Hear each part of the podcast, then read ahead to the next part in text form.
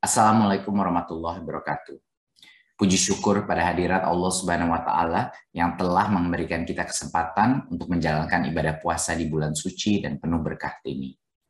Serta salawat kepada Nabi Muhammad wasallam yang telah menuntun kita semua menjadi insan yang bertakwa, berakhlak mulia dan berakal. Keluarga Sivitas Akademika Universitas Gajah Mada yang saya hormati dan banggakan.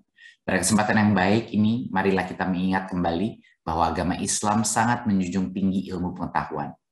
Di dalam kitab suci Al-Quran yang menjadi penuntun hidup bagi kita semua umat Islam, tertera begitu banyak kata ilmu dengan berbagai bentuk turunannya. Berdasarkan tafsir Al-Quran yang pernah saya baca, kata ilmu ditulis sebanyak 105 kali. Dengan kata turunannya tertulis sebanyak 744 kali. Subhanallah. Selain itu, Al-Quran memberikan sumber ilmu pengetahuan yang tak akan habis untuk dipelajari dan digali, serta mukjizat yang diturunkan oleh Allah Subhanahu wa taala kepada umat Islam melalui Nabi Muhammad sebagai petunjuk dan penuntun kehidupan yang penuh kebajikan dan rahmat.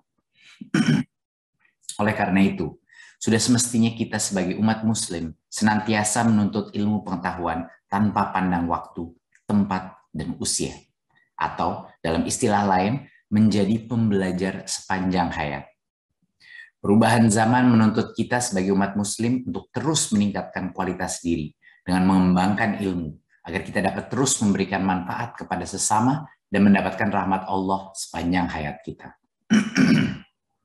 Namun, saat ini kita masih punya tantangan besar, di mana para mahasiswa kita kesulitan untuk menjawab kebutuhan masyarakat dengan pengetahuan yang diperoleh di bangku kuliah.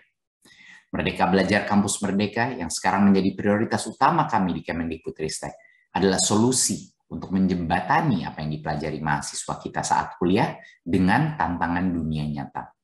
Sehingga lulusan perguruan tinggi menjadi insan pembelajar sepanjang hayat yang mampu berkontribusi dan memberikan manfaat.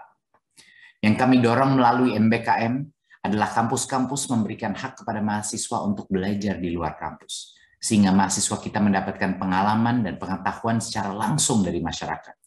Sehingga harapannya nanti setelah lulus, para mahasiswa kita lebih mampu dan lebih siap berkontribusi bagi kemaslahatan umat. Alhamdulillah, UGM selama ini sudah menjadi perguruan tinggi yang memerdekakan mahasiswanya untuk belajar di luar kampus. Saya harap di tahun ini tidak hanya semakin banyak mahasiswa UGM yang ikut program MBKM, tetapi ada program-program inovatif lain yang dikembangkan juga oleh UGM. Bapak dan Ibu jamaah terawih yang dimuliakan Allah Subhanahu wa taala. Adalah tugas kita bersama untuk mempersiapkan anak-anak kita menjadi insan bertakwa yang terus belajar dan bermanfaat di sepanjang hayatnya. Oleh karena itu, di bulan yang penuh berkah ini, mari meningkatkan kualitas ibadah kita dengan terus menimba ilmu serta terus bergerak serentak mewujudkan merdeka belajar. Wabillahi taufik wal hidayah. Wassalamualaikum warahmatullahi wabarakatuh.